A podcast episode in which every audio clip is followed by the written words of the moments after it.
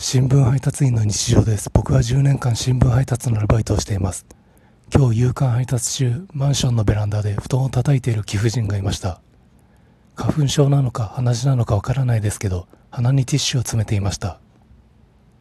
鼻血だったら心配なんですけど、力になれなくて申し訳ないです。